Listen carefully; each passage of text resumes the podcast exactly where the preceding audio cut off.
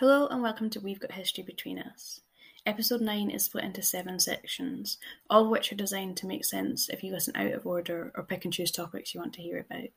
But we do recommend starting at the beginning to fully understand what the internship project was all about. For this episode, I got to know Samantha better. We discuss her passions, studies and upcoming dissertation. In the second half of this episode, we chat self-education and understanding complex narrative. What did it mean to Samantha to research, to understand, and to delve deeper?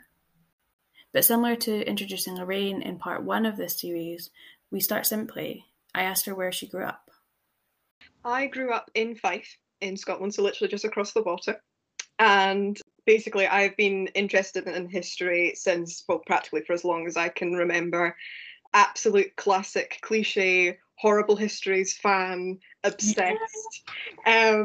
And basically have never grown up since that. I can't imagine doing anything else really. My interest has always been in kind of how regimes and power authorities kind of manifest themselves and really the built environment as well.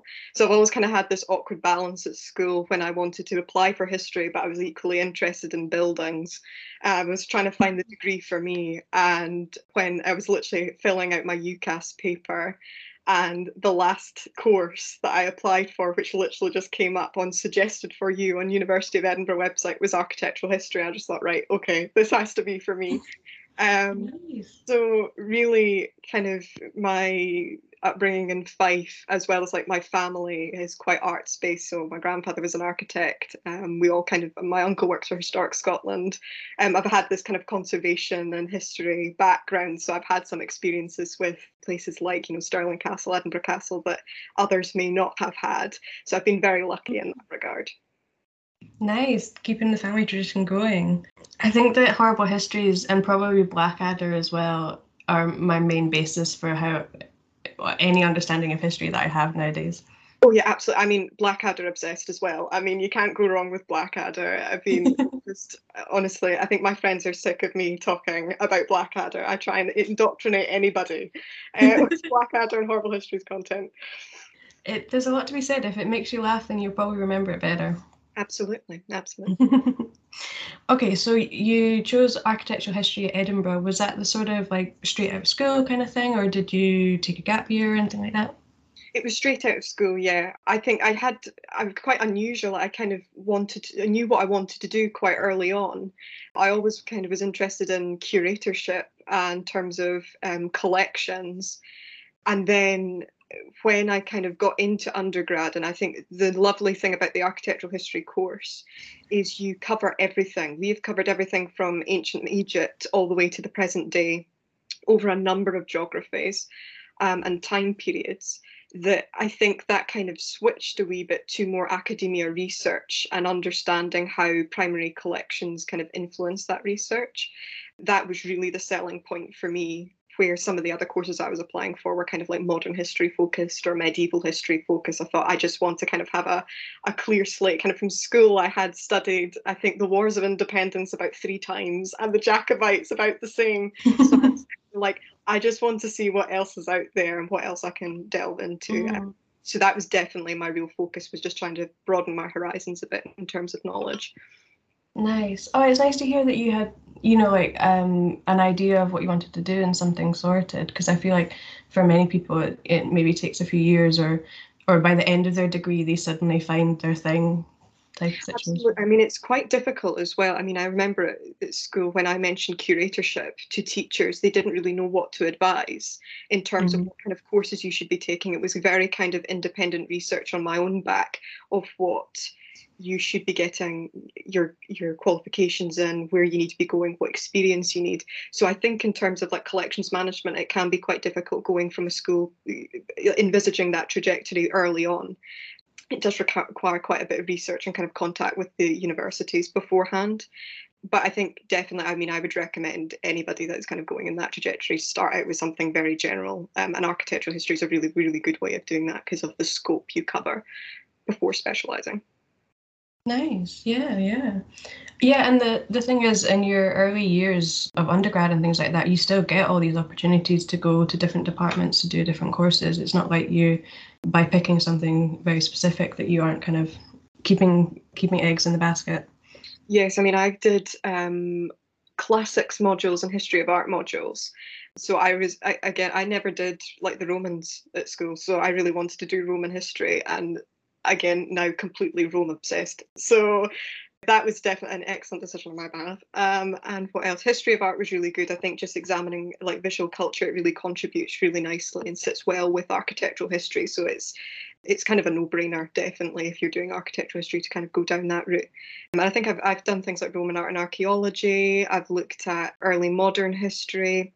I've done a really wide range of kind of similar themes in terms of visual culture, but they all kind of go off in slightly different niche areas, which, say, architectural history may not necessarily touch on, but they all kind of benefit each other. So it's a really good course for branching out. Nice. What year are you in, by the way? I'm in fourth year now. Nice. Yeah. Nice. So dissertation galore. I was going to ask, is there maybe like a university history-based project that you'd like to talk about a little bit or anything like that? I don't know if you want to give a little spiel about whatever you've decided for your dissertation. Yeah, so I am doing basically a study of a German neoclassical architect called Karl Friedrich Schinkel, who I think is pretty cool. He is quite unusual in the sense that there's basically been many variations of Schinkel. He has been appropriated by many different regimes since the kind of 1800s. So he was kind of working around about the 1820s. The Nazis appropriated his work. The socialists, they kind of, when we had the Berlin split, the socialist government took over his work as well. The current GDR government are also now using his work to kind of create a kind of a coherent urban centre following the kind of destruction from the Second World War and the kind of financial recession. I went to Berlin for the first time in 2019, and it's such a, it's compared to other European cities, it's still in many ways trying to figure itself out. There's still a lot of work that's needing to be done. It's still kind of dealing with the ramifications of the destruction of the Second World War and the Berlin Wall. So really what my dissertation is looking at is the role of national memory, is how Schinkel is being used to help modernise the city, and how his buildings are kind of the central axis for further development.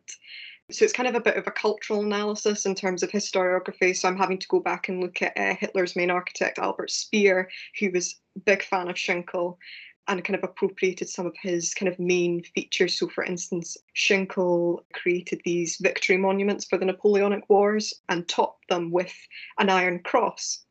And that was actually the medals used for the Prussian army.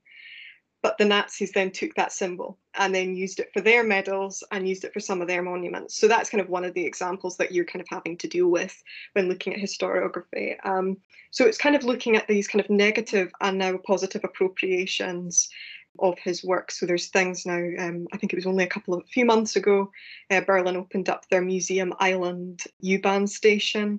It's based off of Schinkel's stage set, which is kind of, it's covered in a blue kind of starry night sky, and the U-Bahn station ceiling is lit with little LED lights painted blue to kind of replicate that. And that's right underneath his main public museum, the Altsmuseum. So that's basically, yeah, really what I'm exploring, kind of positive, kind of new developments that are happening in the city and how Schinkel, the 21st century resurgence of Schinkel is really important to not only the globalising effect that Berlin is starting to have in terms of one of the biggest European economies, but also its kind of importance in gaining some kind of its own identity back, having dealt with so much urban trauma following the Second World War. And this kind of analysis kind of feeds into some of the imperialist and colonial stuff that we've been looking into in the internship as well, kind of looking at how land that has been exploited or buildings that have been exploited have kind of been reappropriated, or ultimately how do you build upon land that may have negative connotations. So for instance, in Berlin, they're planning to construct a reunification monument in 2026 that monument is going on the site of a previous statue to Kaiser Wilhelm, who obviously was important in terms of World War I. So there's been lots of kind of negative comment, like media coverage, in terms of, is this appropriate? Is this acceptable? This happens with practically every single building that goes up, any kind of development in Berlin. But this is kind of how all this interrelates, kind of my interest in imperialism and colonialism with my Germanic neoclassical interests. Fascinating. That all sounds so interesting. Yeah, and like you say, so many kind of links to the themes that were being brought up or the conversations that the CRC is trying to start to have. I had the most amazing 9 days in Berlin. I had planned very heavily to just walk around as much of the city as possible and see everything. Yeah, and it's so rich in what you can go and see. And I think the unique thing about Berlin is you make it what you want it to be in terms of your trip. And I think that's really kind of what I'm arguing in my dissertation, is that there's not a set urban experience. Say if you go to Rome, for instance, you could follow the old pilgrimage trail to Vatican City, which is very set from Piazza del Popolo, follow the obelisks, you reach the Vatican, and you're kind of directed and orientated, where Berlin still has that, but it works to the extent that they're having to cater to a much greater audience in terms of some of their memorials. For instance, Berlin's had an issue with Schinkel has a structure called the New Guardhouse. It's now known as the National Monument. When that was first rehabilitated in many ways and restored to be leading national monument, it was going to be the sole monument in the city. And there was a lot of criticism by American powers, British powers, as well as I think NATO had stipulated some guidance for them in terms of Germany and how it rehabilitates itself, that you can't commemorate the German losses with also Allied losses, the Holocaust losses. How do you ensure that that is encompassed in one monument? And really, now the fact you've got the Holocaust Memorial, we've got the Reunification Memorial coming up, I think there's a real understanding that ultimately your audience is much greater, is that you can go to Berlin, you can go and see all three memorials and feel that you've seen what you need to see. But equally, if you were an individual who was directly targeted by, say, under the Nazi regime, you can go purely to the Holocaust Memorial, or you could purely go to the National Monument. So I think that's really how clever German urban design has been in the past kind of 20 years, is it's really been thought through how people receive and respond to their city and their capital. You seem very prepared, especially for semester one. I'm very well. I think there's honestly so much material. I'm having to like read. There's a lot of kind of biased material because you have the Nazi propaganda, and then you have like different interpretations. There's literally different variations between East Berlin, West Berlin. So it's going through all this primary material just to make sure everything's kind of in place. So it's such an interesting place that I absolutely love it. So I'm actually enjoying it. How I will be feeling next semester when I need to write this up will be interesting, but at the moment it's really interesting. I'm thoroughly enjoying it.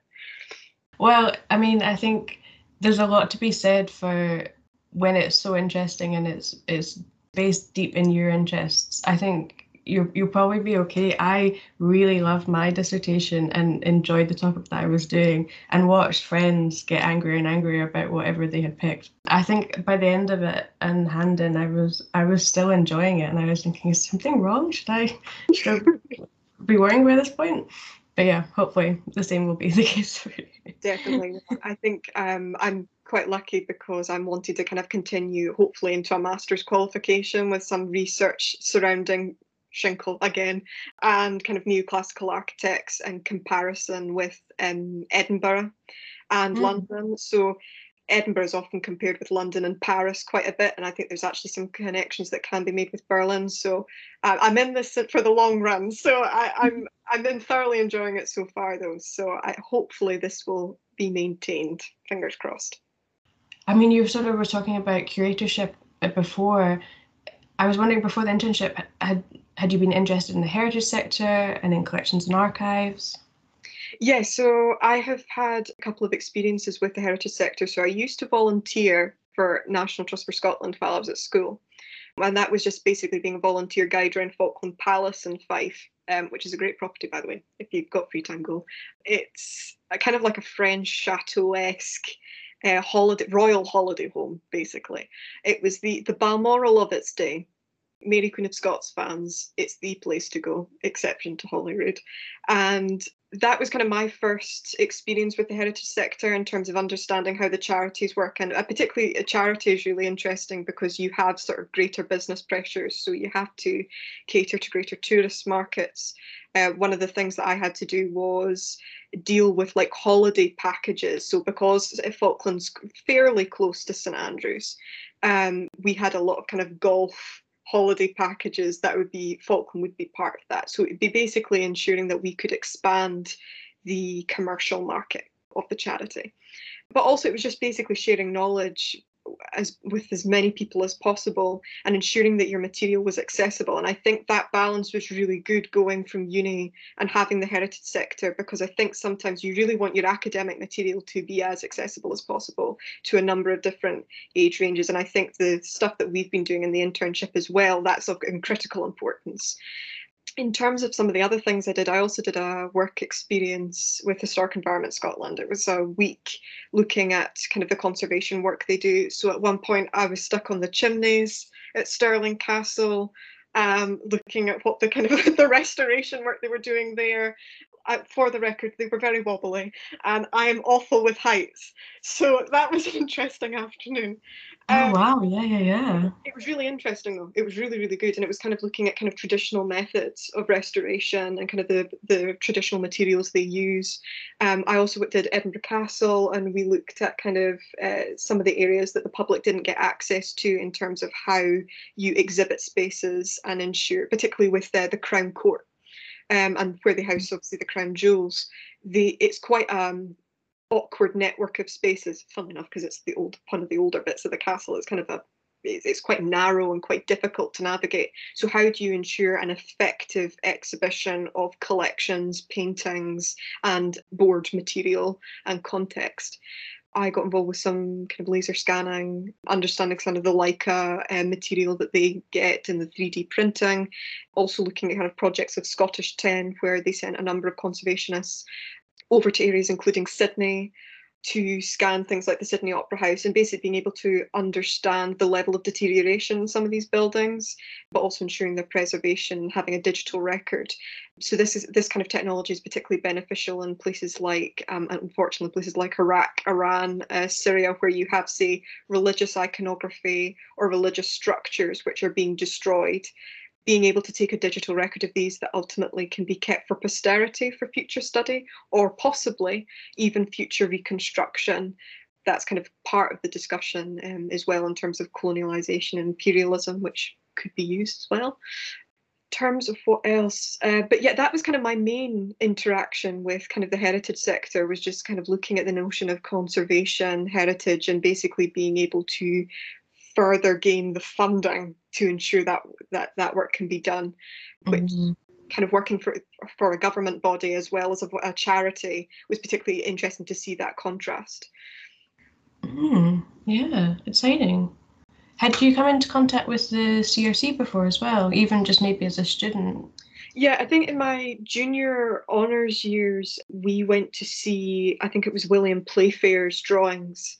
So I did a course called Architectural History and Heritage and Practice, which is basically architectural conservation. So looking at listed buildings, how you preserve them, filling in kind of planning applications. So currently I've got a volunteering position with the Architectural Heritage Society for Scotland, and that's working with the Forth and Borders Cases Panel. So what we do is we get applications for listed buildings, and we comment whether the proposals are acceptable.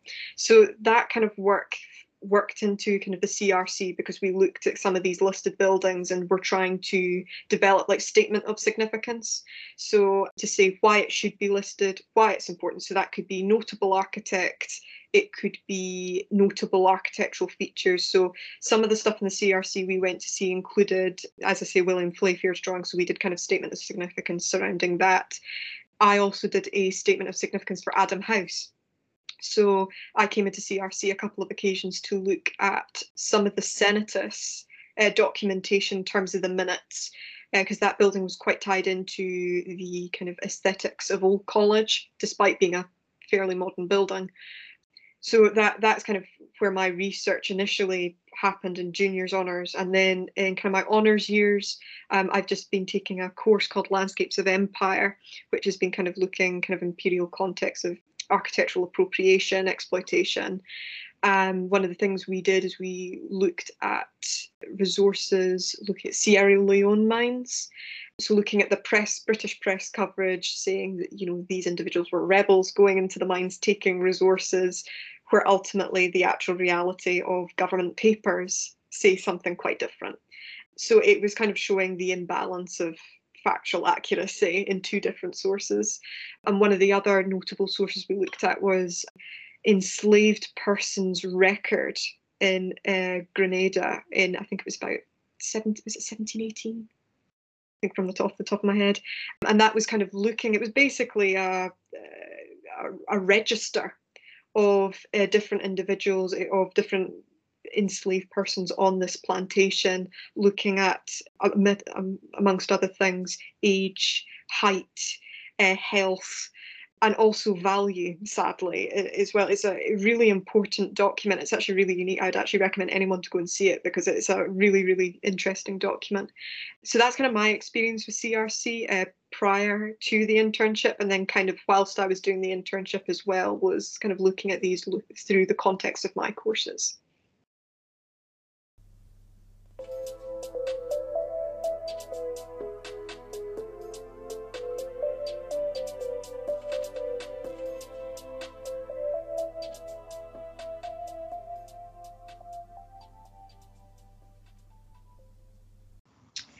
Cool. Okay. Do you have words or opinions kind of on the current discourse, on the conversations being had? I think my opinion is this discourse needs to happen. There are narratives in terms of the British Empire in particular, which are still very much designed to subordinate the views of ex-colonies. I personally think there are individuals, and I think it's reflective in the colonialism review, that need to be reevaluated in terms of their reputation, in terms of in the history books, are squeaky clean. William Pitt statue is one, and it's one we know has taken a bit of criticism. The Telegraph has written two articles about this already.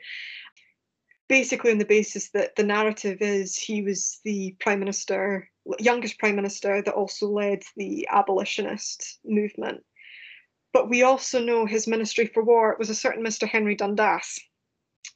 And he asked Dundas to send a military enforcement to basically a slave revolt. It was about, I think it was about 300,000 or something like that. So that is something that kind of needs to be brought to light in terms of that the notion of abolition does not mean you are a squeaky clean character. We've seen this with Thomas Jefferson, for instance, that abolition was kind of used as an excuse for, but kind of a beneficial justification for racial cleansing to stop the international market of enslaved persons coming into America. He could then replace that market with white Europeans. So the kind of free enslaved populations were then sent to the Caribbean because Jefferson felt pressure from European authorities to kind of create a very pure, inverted commas was his words, nation. And that it was kind of based off of kind of French philosophy as well. So questioning these kind of terms of abolition doesn't necessarily mean you've got good intent. It could be to get yourself into power in the next election. It could all be all those things. I think kind of my advice in terms of dealing with the kind of current conversations is definitely read as much as you can. I know reading is kind of, in terms of time and what people have to do, it can be difficult, but just take what you're reading with a pinch of salt. I think a couple of the articles that have been criticising the work of Edinburgh Council have not been entirely accurate. and have kind of been designed to definitely create some kind of antagonism. But I do think something needs to be done. I think education's key in terms of not only accessing at university level, but at school level as well. There are narratives that I think are slightly outdated or need further scope. For instance, in the Scottish education system, you have a module on Scottish impact abroad, particularly in places like Canada, Australia and New Zealand. And it kind of looks at much more of the positives.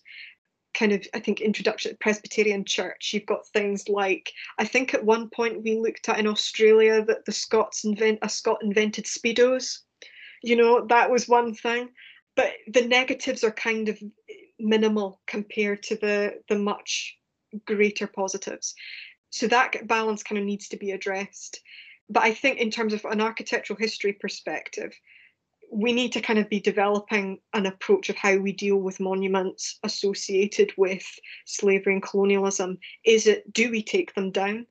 Can we recontextualize them?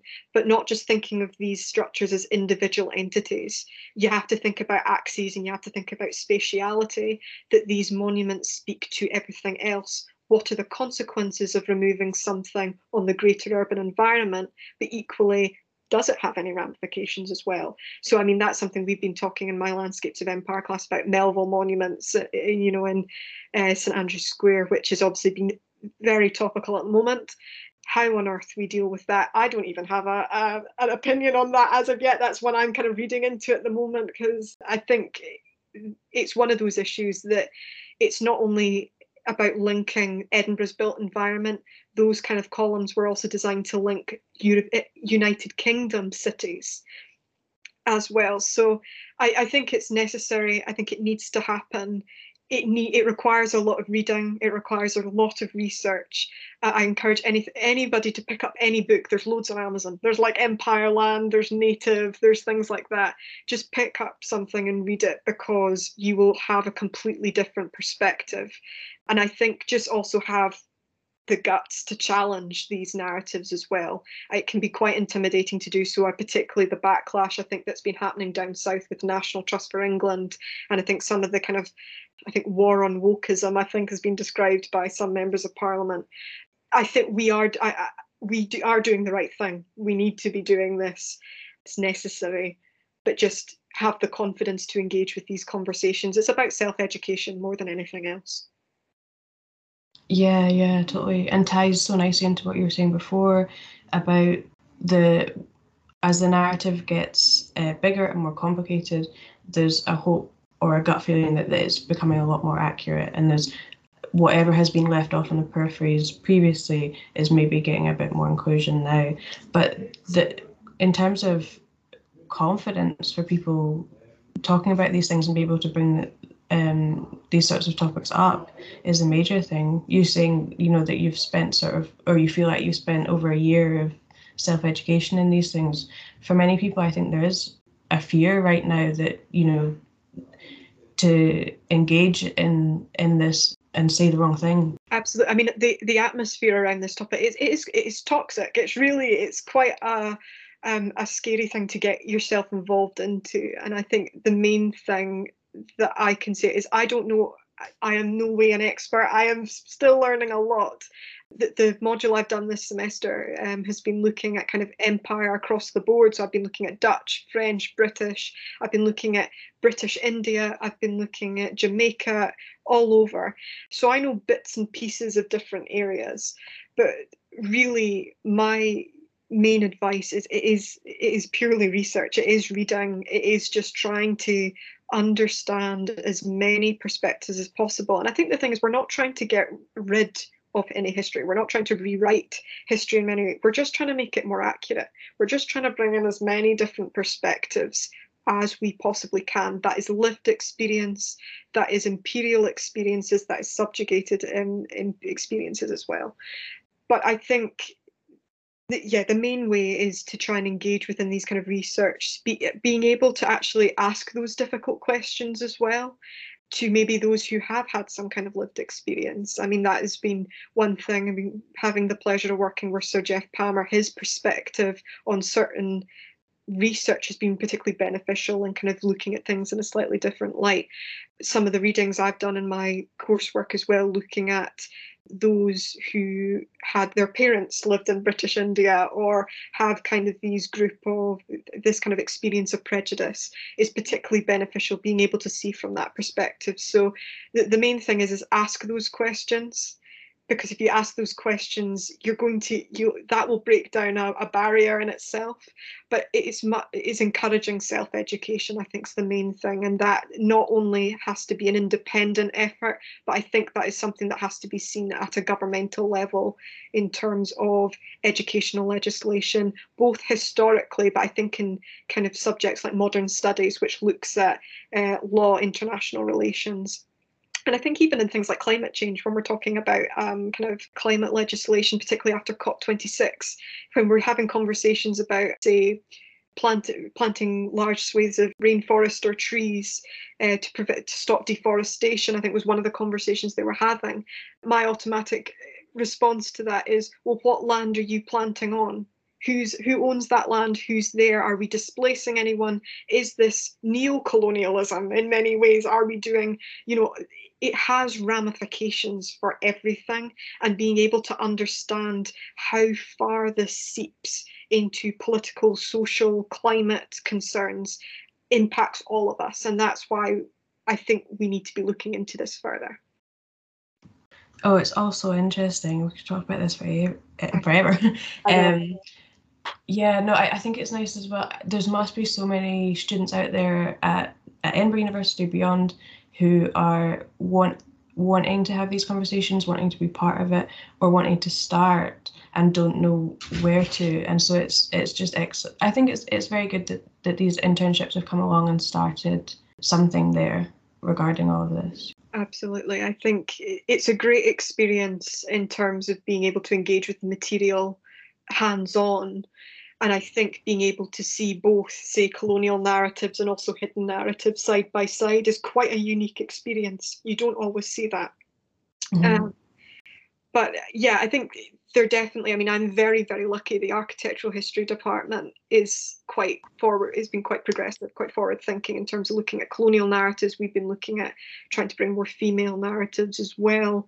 I think we've been definitely most successful in kind of bringing in the colonial element. Particularly, I think it has to be done because of Edinburgh's connections. It is the new town developments, third new town developments are fundamentally linked and funded on these principles. So we are very lucky, but I know other departments are not as fortunate. So I would really encourage just anybody to try and get into these internships. And it's great experience. And the archive team are lovely. So it's great fun. And it's actually really nice just actually being able to have a look through the archives and seeing what actually the university has. It's great to see kind of what the university likes to put out there and exhibit as well. And the exhibitions are great as well. So it's definitely worthwhile. This was the third in a 7-part series discussing an internship project from 2021 at the CRC. The themes and conversation brought up here will return in later parts of episode 9. Next time is similar. We're going to get to know Aisling Cudney and see how her studies into gender and control take these topics in a different direction.